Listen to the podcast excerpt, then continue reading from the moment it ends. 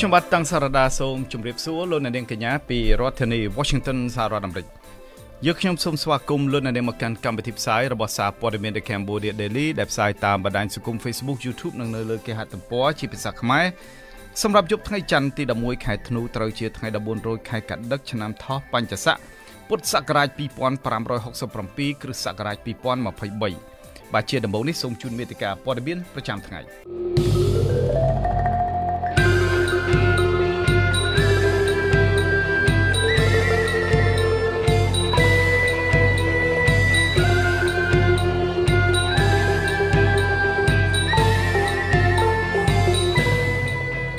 លោកហ៊ុនសែនកាត់ជ្រឿលដីក្នុងដែនគម្របព្រៃឈើក្នុងក្រុងបូកគោឲ្យលោកហេងសួររដ្ឋមន្ត្រីក្រសួងកាងារជិត100ហិកតាធ្វើជាកម្មសិទ្ធិក្រុមអ្នកតស៊ូមតិកម្ពុជាក្នុងប្រទេសអូស្ត្រាលីអំពាវនាវឲ្យរដ្ឋាភិបាលខ្មែរផ្ដល់សេរីភាពដល់លោកកឹមសុខាដើម្បីស្ដារប្រជាធិបតេយ្យនៅកម្ពុជាឡើងវិញ លោកហ៊ុនម៉ាណែតទៅបំពេញទស្សនកិច្ចផ្លូវការនៅក្នុងប្រទេសវៀតណាម2ថ្ងៃដើម្បីជួបប្រជុំទ្វេភាគីលើវិស័យជាច្រើនអ្នកវិភាគថាការតែងតាំងលោកហ៊ុនម៉ាណែតជាអនុប្រធានបកកាន់អំណាចជាសញ្ញានៃការបំរើវៀតណាមដោយត្រកូលហ៊ុនផ្ដាច់មុខក្រុមប្រឹក្សាសន្តិសុខអង្គការសហប្រជាជាតិខ្លាយជាស្ថាប័នពិការព្រោះតែអង់គ្លេសនិងអាមេរិកលេងហ្គេមតាមគំរូរបស់ចិនដាក់ប្រទេសអ៊ុយក្រែនបាទជាបន្តទៅទៀតខ្ញុំបាទតាំងសារ៉ាដាសូមជូនព័ត៌មានពិស្ដា លោកហ៊ុនសែនដែលល្បីល្បាញខាងរំលោភដីរដ្ឋធ្វើជាកម្មសិទ្ធិបានបន្តកាត់ជ្រឿដីក្នុងដែនគម្របព្រៃឈើឆ្នាំ2002ក្នុងក្រុងបូកគោខេត្តកំពតជិត100ហិកតា នៅភូមិចង្ហោនសង្កាត់ព្រៃថ្នោតផ្ដល់ជាកម្មសិទ្ធិឲ្យរដ្ឋមន្ត្រីក្រសួងកាងារនិងបណ្ដុះបណ្ដាលវិជ្ជាជីវៈលោកហេងសួរយកទៅកាន់កាប់ជាទ្រព្យសម្បត្តិផ្ទាល់ខ្លួនលោកហ៊ុនសែនបានចេញអនុក្រឹត្យកាលពីថ្ងៃទី9ខែសីហាឆ្នាំ2023 ដែលសម្រេចកាត់ជ្រឿលដីក្នុងដែនគម្របព្រៃឈើឆ្នាំ2002ជិត100ហិកតាទៅឲ្យលោកហេងសួរនេះធ្វើឡើងតាមសំណើរបស់រដ្ឋមន្ត្រីក្រសួងកសិកម្មរុក្ខាប្រមាញ់និងនេសាទលោកដិតទីណាប្រធានគណៈបកប្រជាជនកម្ពុជាដែលកំពុងចាត់ចែងទឹកដីខ្មែរផ្ដាច់មុខក្នុងរង្វង់គ្រួសាររបស់ខ្លួនលោកហ៊ុនសែន បានបញ្ជាឲ្យមន្ត្រីរដ្ឋបាលខេត្តកំពតទាំងអស់ត្រូវតែអនុវត្តនៅអនុក្រឹត្យនេះឲ្យមានប្រសិទ្ធភាពចាប់ពីថ្ងៃចុះហត្ថលេខាតទៅក្នុងនោះរដ្ឋមន្ត្រីទទួលបន្ទុកទីស្តីការគណៈរដ្ឋមន្ត្រីរដ្ឋមន្ត្រីក្រសួងសេដ្ឋកិច្ចនិងហិរញ្ញវត្ថុរដ្ឋមន្ត្រីក្រសួងដែនដីនគររូបនីយកម្មនិងសំណង់រួមទាំងក្រសួងពាក់ព័ន្ធនានាក៏ត្រូវតែអនុវត្តតាមសេចក្តីសម្រេចរបស់អនុក្រឹត្យនេះជាកំហិតដែរ ដែនគម្របព្រៃឈើឆ្នាំ2002សឹងតែគ្រប់ខេត្តក្នុងប្រទេសកម្ពុជាដូចជានៅខេត្តកំពតខេត្តប្រសេះអនុនិងខេត្តសៀមរាបជាដើមត្រូវបានលោកហ៊ុនសែនកាត់ជ្រៀលឲ្យក្រុមហ៊ុននិងបុគ្គលឯកជនជាបន្តបន្ទាប់សពថ្ងៃនេះដែលធ្វើឲ្យតំបន់ការពារមួយនេះប្រឈមទៅនឹងការបាត់បង់ទាំងស្រុងនៅក្នុងការគ្រប់គ្រងរបស់ក្រុមហ៊ុនឯកជនជាជំរាកជំរាកទៅថ្ងៃមុខ ជុំវិញបញ្ហានេះកាលពីថ្ងៃទី30ខែវិច្ឆិកាឆ្នាំ2022លោកហ៊ុនសែនបានចុះហត្ថលេខាលើអនុក្រឹត្យមួយដោយកំណត់ដីសាធារណៈរបស់រដ្ឋជិត1លានហិកតា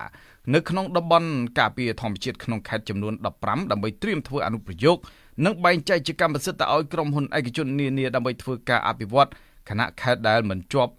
នៅក្នុងអនុក្រឹត្យនេះក៏ត្រូវរងនឹងការបែងចែកឲ្យទៅក្រុមហ៊ុនឯកជនកាន់កាប់ធ្វើជាកម្មសិទ្ធិជាបន្តបន្ទាប់ផងដែរ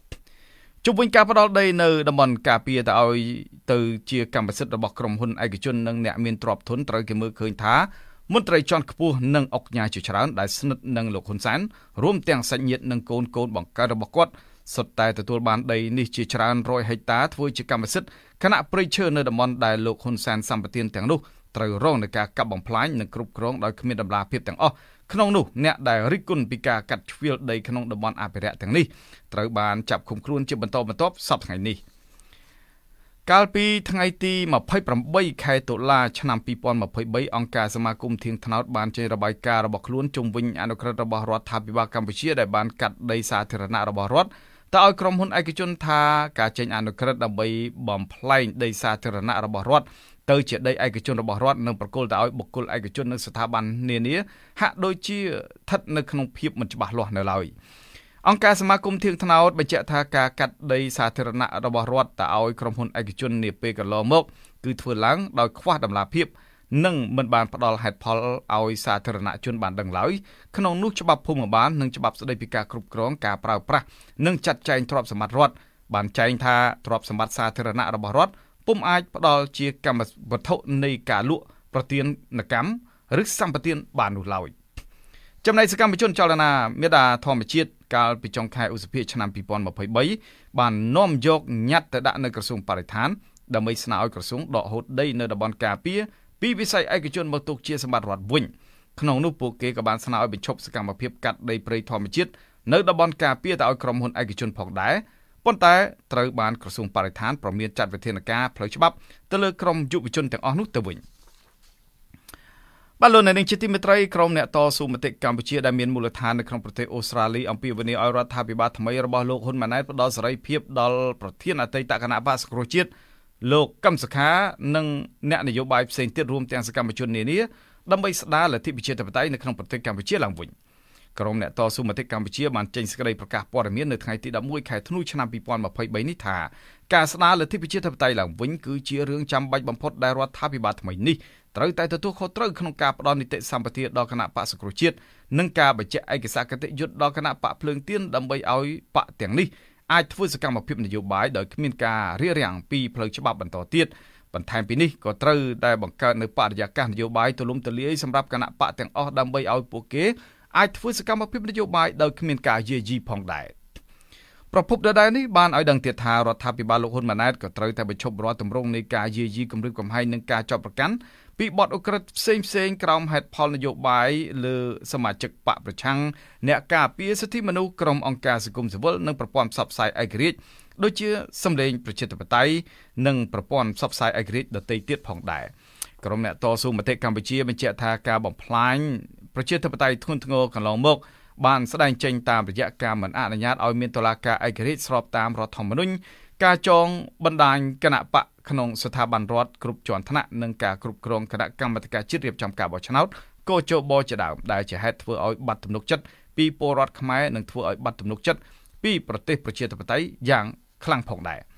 ក្រុមអ្នកតស៊ូមតិដែលមានមូលដ្ឋាននៅក្រៅស្រុកនេះអំពាវនាវឲ្យរដ្ឋាភិបាលថ្មីរបស់លោកហ៊ុនម៉ាណែត ស្ដារប្រជាធិបតេយ្យនៅកម្ពុជាឡើងវិញស្របតាមគោលការណ៍នៃកិច្ចព្រមព្រៀងសន្តិភាពទីក្រុងប៉ារីសឆ្នាំ1991និងរដ្ឋធម្មនុញ្ញឆ្នាំ1993ដើម្បីទទួលបាននូវទំនុកចិត្តពីពលរដ្ឋនិងប្រទេសប្រជាធិបតេយ្យដែលជាហត្ថលេខីនៃកិច្ចព្រមព្រៀងនេះជាពិសេសគឺទទួលនៅទំនុកចិត្តពីវិនិយោគិននិងអន្តរជាតិល្អៗតាមរយៈការបង្ហាញនៅលទ្ធផលជាក់ស្ដែងក្នុងឆ្នាំ2024ខាងមុខនេះ សេចក្តីប្រកាសព័ត៌មាននេះក៏ធ្វើឡើងស្របពេលដែលគេមើលឃើញថាប្រជាធិបតេយ្យនៅកម្ពុជាកំពុងរងនឹងការជន់ឈ្លីពីបកកណ្ដាលអំណាចដែលកំពុងតែគ្រប់គ្រងអំណាចសពថ្ងៃនេះដល់បាត់ទៅហើយនោះ។មាត្រា1នៃរដ្ឋធម្មនុញ្ញចែងថាប្រទេសកម្ពុជាប្រកាន់យកនៅរបបប្រជាធិបតេយ្យសេរីពហុបកគណៈមាត្រា31ស្ដីពីសិទ្ធិនិងករណីយកិច្ចរបស់ពលរដ្ឋចែងថា កម្ពុជាទទួលស្គាល់និងគោរពសិទ្ធិមនុស្សដោយមានចែងក្នុងធម្មនុញ្ញនៃអង្គការសហប្រជាជាតិនិងសេចក្តីប្រកាសជាសកលស្ដីពីសិទ្ធិមនុស្សជាដើមយ៉ាងណាក៏ដោយការអនុវត្តច្បាប់របស់រដ្ឋាភិបាលដែលដឹកនាំដោយគណៈបកប្រជាជនកម្ពុជារបស់លោកហ៊ុនសែនជិត40ឆ្នាំមកនេះ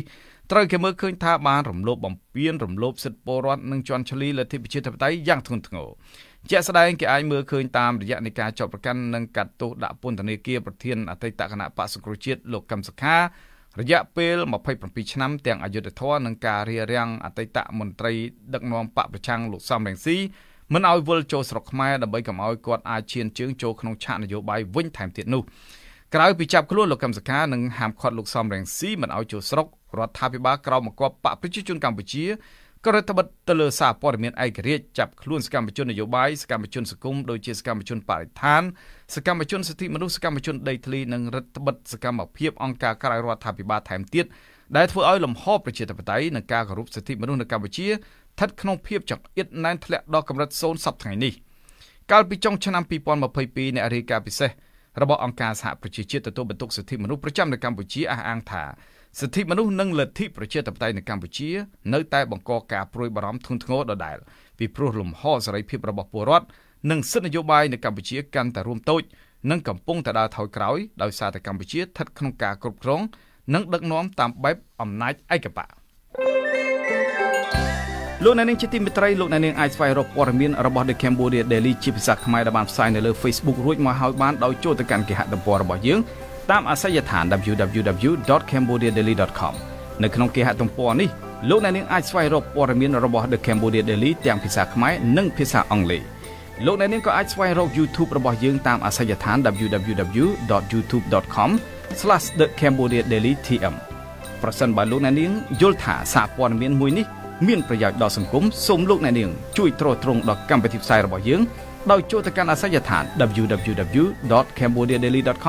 www.cambodiadaily.com/donate បាទសូមអរគុណបាទលោកអ្នកនាងជាទីមេត្រីលោកនាយករដ្ឋមន្ត្រី ថ្មីតពូជលោកហ៊ុនម៉ាណែតចេញដំណើរទៅបំពេញទស្សនកិច្ចផ្លូវការនៅឯប្រទេសវៀតណាមរយៈពេល2ថ្ងៃគឺពីថ្ងៃទី11ដល់ថ្ងៃទី12ខែធ្នូឆ្នាំ2023តាមការអញ្ជើញរបស់លោកផាមីងចិញនាយករដ្ឋមន្ត្រីវៀតណាមដើម្បីជួប ប្រជុំទ្វេភាគីលើវិស័យជាច្រើនដូចជាវិស័យអប់រំពាណិជ្ជកម្មវិនិយោគការតភ្ជាប់ទេសចរវប្បធម៌សន្តិសុខការពារជាតិនិងកិច្ចការព្រំដែនតាមសេចក្តីប្រកាសព័ត៌មានរបស់ក្រសួងការបរទេសបានឲ្យដឹងថាក្នុងដំណើរទស្សនកិច្ចផ្លូវការ2ថ្ងៃនៅប្រទេសជិតខាងមួយនេះប្រតិភូដែលអមដំណើរប្រមុខរដ្ឋាភិបាលរួមមានលោកឧបនាយករដ្ឋមន្ត្រីសុនចន្ទថុលអនុប្រធានទី1នៃក្រមប្រឹក្សាអភិវឌ្ឍជាតិកម្ពុជា លោកឧបនាយករដ្ឋមន្ត្រីសុកចន្ទាសោភារដ្ឋមន្ត្រីក្រសួងការបរទេសនិងសហប្រតិបត្តិការអន្តរជាតិរដ្ឋមន្ត្រីនិងមន្ត្រីសំខាន់សំខាន់នៃរាជរដ្ឋាភិបាលព្រមទាំងថ្នាក់ដឹកនាំវិស័យឯកជននៃសភាពាណិជ្ជកម្មផងដែរសេចក្តីប្រកាសព័ត៌មានដែលបានលើកឡើងថាលោកហ៊ុនម៉ាណែតនិងលោកនាយករដ្ឋមន្ត្រីផាមេងចេញនឹងជួបប្រជុំទ្វេភាគីទៅលើការបន្ថែមនៅកិច្ចសហប្រតិបត្តិការលើវិស័យជាច្រើនដូចជាបញ្ហាអប់រំ ពាណិជ្ជកម្មវិនិយោគការតភ្ជាប់ទេសចរវប្បធម៌សន្តិសុខការពារជាតិនិងកិច្ចការព្រំដែនមេដឹកនាំទាំងពីរក៏នឹងពិភាក្សាគ្នាផងដែរអំពីបញ្ហាអនុតំបន់តំបន់និងអន្តរជាតិមុននឹងធ្វើជាសាក់សីក្នុងពិធីចុះហត្ថលេខាលើឯកសារកិច្ចព្រមព្រៀងមួយចំនួននិងធ្វើជាសហអធិបតីក្នុងវេទិកាកម្ពុជាវៀតណាមស្ដីពីការជំរុញពាណិជ្ជកម្មនិងវិនិយោគ លោកហ៊ុនម៉ាណែតដែលទើបតែទទួលបានការតែងតាំងជាអនុប្រធានគណៈបកប្រជាជននឹងចូលរួមសម្ដែងការគូសំជាមួយនឹងលោកងៀងហ្វូត្រង់អគ្គលេខាធិការនៃគណៈកម្មាធិការមជ្ឈិមបកកុម្មុយនីសវៀតណាមលោកវ៉វ៉ាន់ធឿងប្រធានរដ្ឋសភាវៀតណាមប្រធានរដ្ឋវៀតណាមនិងលោកវឿងដេញហ្វេប្រធានរដ្ឋសភាវៀតណាមប្រពន្ធដដែលបានលើកឡើងថាលោកហ៊ុនម៉ាណែតក៏អាចអនុញ្ញាតឲ្យលោកស្រីងៀងធីថាញ់ប្រធានសមាគមមិត្តភាពកម្ពុជាវៀតណាម ព្រមទាំងថ្នាក់ដឹកនាំសម្ព័ន្ធយុវជនកុម្មុយនីសហូជីមិញចូលជួបសម្ដែងការគួសមនិងពិភាក្សាការងារផងដែរលោកហ៊ុនម៉ាណែតនឹងថ្លែងសន្ទរកថាកលឹះស្ដីពីគោលនយោបាយអភិវឌ្ឍសេដ្ឋកិច្ចរបស់រដ្ឋាភិបាលកម្ពុជានិងតំណែងតំណងសេដ្ឋកិច្ចរវាងកម្ពុជានិងវៀតណាមនៅឯសាកលវិទ្យាល័យពាណិជ្ជកម្មអន្តរជាតិនៅក្នុងទីក្រុងហាណូយ ឯកអគ្គរដ្ឋទូតវៀតណាមលោកងៀងហ៊ុយតាំងបានលើកឡើងនៅក្នុងកិច្ចពិភាក្សាជាមួយនឹងនាយករដ្ឋមន្ត្រីបន្តពូជថ្មីរបស់កម្ពុជាលោកហ៊ុនម៉ាណែតកាលពីខែតុលាឆ្នាំ2023ថារដ្ឋាភិបាលវៀតណាមនឹងបន្តពង្រីកកិច្ចសហប្រតិបត្តិការនានាដែលមានស្រាប់នៅគ្រប់កម្រិតជាមួយនឹងកម្ពុជាបន្តទៅថ្ងៃមុខទៀតឯកអគ្គរដ្ឋទូតវៀតណាមប្រចាំនៅកម្ពុជារូបនេះបញ្ជាក់ថាកិច្ចសហប្រតិបត្តិការដែលរដ្ឋាភិបាលវៀតណាមផ្ដោតសំខាន់បំផុតនោះគឺវិស័យពាណិជ្ជកម្ម វិស័យទេសចរវិស័យការពារជាតិនិងសន្តិសុខផងដែរជាមួយនឹងកម្ពុជាក្នុងនោះវៀតណាមក៏នឹងបន្តសម្លឹងមើលវិស័យសក្តានុពលថ្មីថ្មីបន្ថែមទៀតដើម្បីធ្វើកិច្ចសហប្រតិបត្តិការជាមួយនឹងកម្ពុជាបន្ថែមអតីតអ្នកទស្សនយោបាយនិងជាមន្ត្រីជាន់ខ្ពស់របស់អតីតគណៈបក្សសង្គ្រោះជាតិលោកមីកសវណ្ណារាបានប្រាប់សារព័ត៌មាននៅ Cambodia Daily នៅថ្ងៃនេះថាអឺ កាលពីពេលកន្លងមកថាការធ្វើកិច្ចសហប្រតិបត្តិការជាមួយនឹងប្រទេសជិតខាងមិនមែនជារឿងអាក្រក់ទេប៉ុន្តែបញ្ហានៅត្រង់ថាតើរដ្ឋាភិបាលកម្ពុជាដែលកំពុងដឹកនាំដោយបកប្រជាជនកម្ពុជាសប្តាហ៍នេះមានសមត្ថភាពក្នុងការធ្វើកិច្ចសហប្រតិបត្តិការនេះដើម្បីរកប្រយោជន៍ឲ្យពលរដ្ឋខ្មែរឬក៏អត់តែប៉ុណ្ណោះ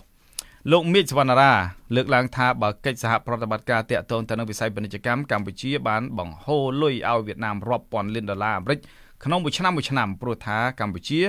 បាននាំចូលនៅសម្ភារៈកសិកម្មគ្រប់ប្រភេទទាំងអស់ពីប្រទេសវៀតណាមដូចជាពូជស្រូវពូជដំណាំថ្នាំសម្រាប់សត្វល្អិតជីគ្រប់ប្រភេទប្រភេទកាណូតស្មាច់ម៉ាស៊ីនបូមទឹកនិងសម្ភារៈកសិកម្មជាច្រើនទៀតដែលមានន័យថាកម្ពុជាបានពឹងផ្អែកទាំងស្រុងទៅលើប្រទេសវៀតណាមរហូតមកលោកបានថែមថាប្រទេសកម្ពុជាបានចាត់ទុកវិស័យពាណិជ្ជកម្មជាវិស័យអតិភិបរបស់ខ្លួនប៉ុន្តែកម្ពុជាគ្មានផែនការបង្កើតរោងចក្រ សម្រាប់ផ្គត់ផ្គង់កសិកម្មដោយខ្លួនឯងទាល់តែសោះគឺពឹងផ្អែកទៅលើវៀតណាមសុទ្ធសាធក្នុងនោះរាល់ពេលដែលចាប់ផ្ដើមធ្វើកសិកម្មកសិករខ្មែរនាំគ្នាសម្រុកទិញសម្ភារៈកសិកម្មពីប្រទេសវៀតណាមរាល់ឆ្នាំប៉ុន្តែនៅពេលដែលប្រមូលផលឈ្មួញវៀតណាមនាំគ្នាសម្រុកមកទិញស្រូវពីពលរដ្ឋខ្មែរអស់ពីប្រទេសខណៈតម្លៃស្រូវត្រូវឈ្មួញវៀតណាមកំណត់តាមអំពើចិត្តនោះ បាទលោកនាងជាទីមេត្រីក្រុមអ្នកវិភាគលើកឡើងថាការតែងតាំងលោកហ៊ុនម៉ាណែតជាអនុប្រធានគណៈបកកណ្ដាលអំណាចគឺជាសញ្ញាបញ្ជាក់យ៉ាងច្បាស់នៃផែនការរបស់លោកហ៊ុនសែនក្នុងការបម្រើវៀតណាមដោយត្រកូលហ៊ុនផ្ដាច់មុខនៅពេលអនាគតអ្នកវិភាគនយោបាយនិងជាប្រធានវេទិកាពលរដ្ឋលោកកឹមសុខបានប្រាប់សារព័ត៌មាននៅ Cambodia Daily នៅថ្ងៃនេះថាការតែងតាំងលោកហ៊ុនម៉ាណែតជាអនុប្រធានគណៈបកប្រជាជនកម្ពុជាមុនដំណើរទស្សនកិច្ចទៅកាន់ប្រទេសវៀតណាមគឺជាបំណងរបស់លោកហ៊ុនសែនដែលចង់បញ្ជាក់ប្រាប់ បកកុម្មុយនីសវៀតណាមថាគឺមានតែលោកហ៊ុនម៉ាណែតម្នាក់គត់ដែលជាមេដឹកនាំបំរើវៀតណាមថ្មីពីភៀកគីកុម្មុយនីសនៅកម្ពុជាដែលកំពុងតែក្រោកផ្ដាប់ស្រុកខ្មែរសប្តាហ៍នេះលោកកឹមសុខថាគណៈបកកុម្មុយនីសវៀតណាមដែលជាបងធំនៃបកកុម្មុយនីសឥណ្ឌូចិនដែលមានឡាវនៅកម្ពុជាជាប្អូនប្អូនគឺគេឲ្យតម្លៃខ្លាំងណាស់ទៅលើទូនាទីរបស់អ្នកដឹកនាំក្នុងគណៈបកដូច្នេះការតែងតាំងលោកហ៊ុនម៉ាណែតជាអនុប្រធានគណៈបកប្រជាជនកម្ពុជាគឺជារឿងចាំបាច់បំផុតដែលលោកហ៊ុនសែន ត្រូវតែធ្វើដើម្បីឲ្យបកកុម្មុយនីសវៀតណាមដែលជាបងធំភ្ជាប់តំណែងតំណងជាមួយនឹងក្រុមគ្រួសារហ៊ុនតែមួយច្រកទៅថ្ងៃមុខតែប៉ុណ្ណោះលោកកឹមសុខអះអាងថាការតែងតាំងនេះក៏ជាការបង្ហាញច្បាស់ពីផែនការរបស់លោកហ៊ុនសែនក្នុងការលើកអំណាចក្នុងបកកុម្មុយនីសមួយនេះក្នុងបកកុម្មុយនីសមួយនេះតើឲ្យកូនប្រុសរបស់គាត់ជាអ្នកគ្រប់គ្រងនិងកាច់ចង្កូតដោយដែលគាត់កំពុងតែគ្រប់គ្រងយ៉ាងណែនសប្តាហ៍នេះដែរដើម្បីឲ្យរដ្ឋការក្រុងហាណូយដែលជាបងធំរបស់ខ្លួនប្រគល់អំណាចផ្ដាច់មុខ ក្នុងការគ្រប់គ្រងទឹកដីខ្មែរទៅលើក្រុមគ្រួសារគាត់ទាំងស្រុងតែម្ដងលោកបន្ថែមថាចំនួនលោកហ៊ុនសែនគឺវៀតណាមបានគ្រប់គ្រងទឹកដីខ្មែរដោយពឹងផ្អែកទៅលើមន្ត្រីបកកណ្ដាលអំណាចផ្សេងផ្សេងមិនមែនតែលោកហ៊ុនសែនម្នាក់នោះទេដូចជាលោកសខេងអ្នកស្រីម៉ែនសំអននិងលោកហេងសំរិនជាដើមដែលធ្វើឲ្យលោកហ៊ុនសែនពិបាកក្នុងការក្តោបក្តាប់អំណាចផ្ដាច់មុខតែម្នាក់ឯងកាលពីថ្ងៃទី10ខែធ្នូឆ្នាំ2023បកប្រជាជនកម្ពុជាបានប្រពមហាសន្និបាតវិសម័យរបស់ខ្លួនដើម្បីបញ្ចូល សមាជិកគណៈកម្មាធិការនយោបាយចំនួន496នាក់ដែលធ្វើឲ្យសមាជិកគណៈកម្មាធិការមួយនេះមានចំនួនកើនឡើងដល់ទៅជាង1000នាក់ហើយដែលក្នុងពេលនេះក្នុងនោះសមាជិកមហាសន្និបាតបកក៏បានអនុម័តជ្រើសរើសលោកហ៊ុនម៉ាណែតជាកូនប្រុសច្បងរបស់លោកហ៊ុនសែនជាអនុប្រធានបកប្រជាជនកម្ពុជាផងដែរក្រៅពីអនុម័តជ្រើសរើសលោកហ៊ុនម៉ាណែតជាអនុប្រធានគណៈបកអង្គសន្និបាតនេះក៏បានអនុម័តជ្រើសរើសកូនកូនមន្ត្រីជាន់ខ្ពស់បកកណ្ដាលអំណាចដទៃទៀត ឲ្យចូលជាសមាជិកគណៈកម្មាធិការអចិន្ត្រៃយ៍បកផងដែរដូចជាកូនលោកសខេងគឺលោកសសុខាកូនលោកទាបាញ់គឺលោកទាសីហាកូនរបស់លោកហេងសំរិនគឺលោកវងសោតនិងកូនអឺសំទោសកូនប្រសារបស់លោកហេងសំរិនគឺលោកវងសោតនិងកូនលោកសាយឈុំគឺលោកសាយសំអាលជាដើមដែលសរុបទាំងអស់មានចំនួន23នាក់ក្នុងនោះគឺលោកជីវកេងដែលជាអនុប្រធានតឡាការកម្ពុជាដែលជាមេដឹកនាំស្ថាប័នឯករាជ្យក៏ត្រូវបានបញ្ចូលជា សមាជិកគណៈកម្មាធិការអចិន្ត្រៃយ៍បកកណ្ដាលអំណាចផងដែរតែទន្ទឹមនឹងបញ្ហានេះមន្ត្រីជាន់ខ្ពស់អតីតបកប្រឆាំងលោកអ៊ុំសំអានធ្លាប់បានលើកឡើងថាសប្តាហ៍នេះរដ្ឋាភិបាលបកកុម្មុយនីសវៀតណាមបានដាក់បញ្ចូលប្រទេសកម្ពុជាជាអាណាខេត្តមួយរបស់គេរួចទៅហើយបើទោះបីជាវៀតណាមមិនទាន់ឈ្លានពានលេបតបាក់យកប្រទេសកម្ពុជាទាំងស្រុងក៏ដោយព្រោះថាកន្លងមករដ្ឋាភិបាលវៀតណាមមិនដែលដាក់តាំងទង់ជាតិកម្ពុជានៅពីក្រោយខ្នងរបស់លោកហ៊ុនម៉ាណែតទេ រាល់ពេលដែលមានជំនួបរវាងភាគីទាំងពីរម្ដងម្ដងអំឡុងពេលដែលលោកហ៊ុនម៉ាណែតកាន់តួនាទីជាមេបញ្ជាការកងទ័ពជើងគោករបស់កម្ពុជាកាលពីពេលកន្លងទៅចំណែកអនុប្រធានវេទិកាពលរដ្ឋលោកម៉ែនណាធ្លាប់បានប្រាប់សារព័ត៌មាន The Cambodia Daily កាលពីពេលថ្មីថ្មីនេះថារដ្ឋាភិបាលកម្ពុជាល្មមដល់ពេលដែលត្រូវត្រួតពិនិត្យឡើងវិញនៅតំណែងតំណងរវាងកម្ពុជានិងវៀតណាមហើយថាតើរយៈពេលជាង40ឆ្នាំ ក្រោមការដឹកនាំនៃគណៈបកប្រជាជនកម្ពុជាដែលដឹកនាំដោយលោកហ៊ុនសែនកន្លងមកនេះកម្ពុជាទទួលបានផលចំណេញអ្វីខ្លះពីតំណែងតំណងជាមិត្តភាពជាមួយនឹងវៀតណាមជាងនេះទៅទៀតនាយករដ្ឋមន្ត្រីថ្មីរបស់កម្ពុជាលោកហ៊ុនម៉ាណែតក៏ត្រូវគួរតែគិតគូរពីបញ្ហានេះឲ្យកាន់តែស៊ីជម្រៅដែររាល់ជំនួបរបស់មន្ត្រីជាន់ខ្ពស់នៃរដ្ឋាភិបាលកម្ពុជាជាមួយនឹងមន្ត្រីបកគុំនីវៀតណាមកន្លងមកតាំងពីចំនួន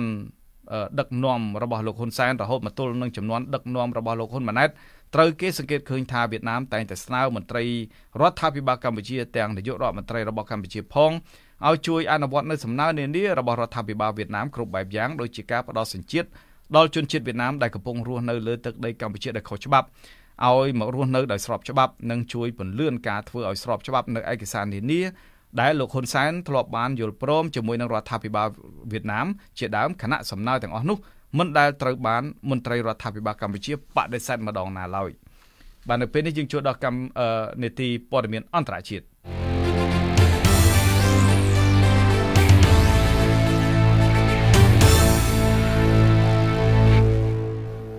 បបាទលោកអ្នកនាងជាទីមេត្រីគេនៅចាំបានថានៅពេលដែលក្រុមប្រឹក្សាសន្តិសុខអង្គការសហប្រជាជាតិប្រជុំដើម្បីចេញសេចក្តីថ្លែងការណ៍ថ្កោលទោសរុស្ស៊ីលើកទ័ពលុកលុយប្រទេសអ៊ុយក្រែនគឺចិនតែងតែលេងហ្គេមដ៏ល្អមើលបំផុតដែលប្រទេសមហាអំណាចមួយនេះទាញពិភពលោកឲ្យភ្ញាក់ផ្អើលខ្លាំងព្រោះតែចូលរួមជាមួយនឹងរុស្ស៊ីរំលោភលើគោលការណ៍ធម្មនុញ្ញ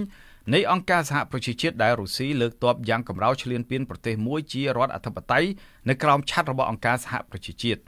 ចិនព្យាយាមធ្វើខ្លួននៅអព្យាក្រឹតនៅពេលខ្លះបង្ហាញចំហលំអៀងទៅរករុស្ស៊ី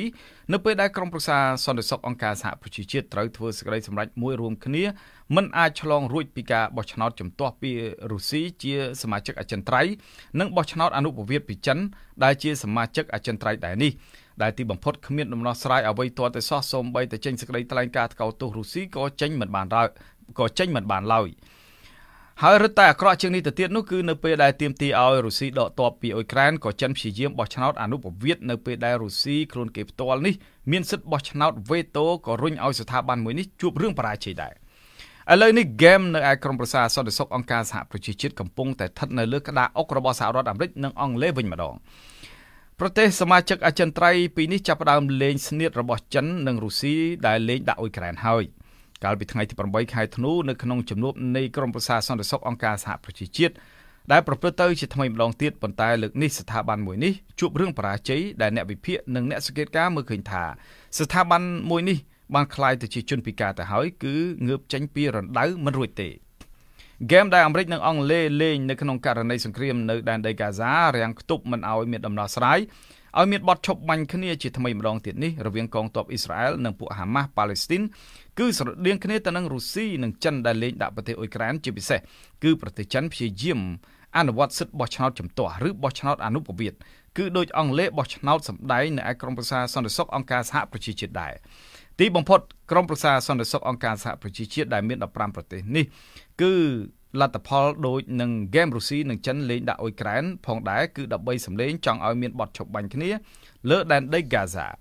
គេនៅចាំបានថារុស្ស៊ីខ្លួនគេផ្ទាល់ច្បាស់ណាស់នៅក្នុងការប្រើសិទ្ធិបោះឆ្នោតជំទាស់ចុះហេតុអ្វីបានជាចិននឹងបោះឆ្នោតអនុប្រវត្តិដែលធ្វើឲ្យក្រមប្រសាសន្តិសុខអង្គការសហប្រជាជាតិរកពំឃើញដំណោះស្រាយឲ្យមានសន្តិភាពឡើងវិញលើទឹកដីអ៊ុយក្រែនដោយការដកទ័ពរុស្ស៊ីចេញពីទឹកដីអ៊ុយក្រែននោះហ្គេមអន្តរជាតិខ្ពស់បំផុតនេះអាមេរិកលេងជាមួយនឹងអង់គ្លេសគឺពិតណាស់ជាមេរៀនដែលចិនជាអ្នកបង្រៀនឲ្យគេលេងតាមឥឡូវនេះចិននិងរុស្ស៊ីបោះឆ្នោតទាមទារឲ្យមានសន្តិភាពឡើងវិញ នៅដែនដីហ្គាហ្សាខណៈដែលអ៊ីស្រាអែលដៃស្ដាំរបស់អាមេរិកកំពុងតែធ្វើដំណើរទៅរកការឈ្នះសង្គ្រាមលើដែនដីហ្គាហ្សាម្ល៉េះហើយអាមេរិកច្បាស់ណាស់គឺយកហ្គេមរបស់ចិននិងរុស្ស៊ីលេងដាក់អ៊ុយដែលលេងដាក់អ៊ុយក្រែននោះមកធ្វើជាលបែងអុករបស់ខ្លួនមិនត្រឹមតែលេងដាក់ពួកហាម៉ាស់ប៉ាឡេស្ទីនប៉ុណ្ណោះទេប៉ុន្តែជាការចំអកឲ្យចិននិងរុស្ស៊ីថែមទៀតដូច្នេះហ្គេមនេះអ្នកណាអ្នកបង្រៀននៅឯក្រមប្រឹក្សាសន្តិសុខអង្គការសហប្រជាជាតិគឺចិននិងរុស្ស៊ី ហើយអ្នកដែលទទួលបានផលចំណេញនៅពេលនេះគឺសហរដ្ឋអាមេរិកនិងអង់គ្លេសតែយ៉ាងណាអគ្គលេខាធិការនៃអង្គការសហប្រជាជាតិលោកអង់តូនីយ៉ូហ្គូតារេសបានចេញសេចក្តីថ្លែងការណ៍របស់លោកប្រាប់ទៅពិភពលោកថាស្ថាប័នក្រមប្រសាសន្តិសុខនៃអង្គការសហប្រជាជាតិខ្លាយទៅជាជនពិការទៅហើយនៅពេលនេះព្រោះมันអាចរកគំនិតរួមគ្នាជាធ្លុងមួយដើម្បីដោះស្រាយសន្តិភាពសម្រាប់ពិភពលោកបាននោះទេ លោកបន្តថាមិនថាឡើយប្រទេសអ៊ុយក្រែននោះទេគឺនៅពេលនេះវាធ្លាក់ទៅលើប្រជាជនប៉ាឡេស្ទីននិងដែនដីហ្គាហ្សាដែលកំពុងតែរងគ្រោះដោយសារតែសង្គ្រាមរវាងអ៊ីស្រាអែលនិងពួកហាម៉ាស់ប្រយុទ្ធគ្នាយ៉ាងសាហាវឃោឃៅនាយករដ្ឋមន្ត្រីអ៊ីស្រាអែលលោក Benjamin Netanyahu ភ្លាមភ្លាមក្រោយពីដឹងថាសហរដ្ឋអាមេរិកបោះឆ្នោតជំទាស់រាំងខ្ទប់មិនឲ្យមានដំណោះស្រាយនៅឯក្រមប្រឹក្សាសន្តិសុខនៃអង្គការសហប្រជាជាតិបង្គាប់ឲ្យអ៊ីស្រាអែលបញ្ឈប់សង្គ្រាមលើដែនដីហ្គាហ្សាមេដឹកនាំអ៊ីស្រាអែលរូបនេះក៏បានថ្លែងអគុណ សហរដ្ឋអាមេរិកហើយសន្យានឹងធ្វើដំណើរវាយកាន់តែកាន់វាយកាន់តែលឿនកាន់កាប់ដែនដីហ្គាហ្សាក្នុងគោលដៅបោសសម្អាតពួកហាម៉ាស់ដែលអ៊ីស្រាអែលចាត់ទុកថាជាកងកម្លាំងភេរវកម្មព្រោះលួចវាយប្រហារចូលដែនដីអ៊ីស្រាអែលកាលពីថ្ងៃទី7ខែតុលាដោយសម្លាប់ប្រជាជនអ៊ីស្រាអែលជាង1400នាក់ទោះជាបែបនេះក្តីប្រជាជនប៉ាឡេស្ទីននៅឯកាហ្សាទៅវិញកាន់តែខ្លោចផ្សាបំផុតព្រោះផ្ទះសម្បែងរបស់ ពួកគេរលាយស្ទើរគ្មានសល់គណៈប្រជាជនប៉ាឡេស្ទីនស្លាប់កើនឡើងដល់ទៅជិត18000នាក់ហើយអ្នករបួសមានជិត50000នាក់និងជនភៀសខ្លួនជិត2លាននាក់ដោយសារតែការប្រយុទ្ធគ្នារវាងកងទ័ពអ៊ីស្រាអែលនិងពួកហាម៉ាស់នេះបាទលោកអ្នកនាងជាទីមេត្រីលោកអ្នកនាងអាចស្វែងរកទំព័រ Facebook របស់យើងតាមអាសយដ្ឋាន www.facebook.com/withoutfearorfavorkh សូមជម្រាបថានេះគឺជាការបើកទំព័រជីវិតទី2របស់សារព័ត៌មាន The Cambodia Daily លើប្រព័ន្ធអ៊ីនធឺណិតដែលយើងនាំមកជូនលោកអ្នកនាងនៅព័ត៌មានទាន់ហេតុការណ៍សេចក្តីរាយការណ៍លម្អិតបទវិភាគវេទិកាសួរដេញដោលនានាពាក់ព័ន្ធនឹងស្ថានភាពនយោបាយសេដ្ឋកិច្ចសិល្បៈការអប់រំកីឡានិងកម្មវិធីជាច្រើនទៀតសារព័ត៌មាន The Cambodia Daily ជាសារព័ត៌មានឯករាជ្យដែលបម្រើនិងដើរតាមបន្ទាត់មីគីវិជ្ជាជីវៈសារព័ត៌មាន និយាយទៅការពិតឥតភ័យខ្លាចក្នុងទិសដៅធ្វើវិភាគទានផ្ដាល់យុទ្ធធម៌សង្គមមិនថិតក្រោមឥទ្ធិពលក្រុមបុគ្គលបកឬពួកណាមួយនោះឡើយបាទយើងខ្ញុំក៏សូមអរគុណលោកអ្នកនាងដែលបានខិតខំតាមដានចំណាយពេលជាមួយនឹងសារព័ត៌មាន The Cambodia Daily តាមបណ្ដាញសង្គម Facebook យើងនឹងវិលមកជួបលោកអ្នកនាងទៀតនៅថ្ងៃស្អែកបាទយើងខ្ញុំទាំងអស់គ្នាសូមជូនពរលោកអ្នកនាងឲ្យជួបប្រកបតែនឹងសេចក្តីសុខចម្រើនរុងរឿងកុំបីឃ្លៀងឃ្លាតឡើយខ្ញុំបាទសូមអរគុណនិងសូមជម្រាបលារាត្រីសួស្តី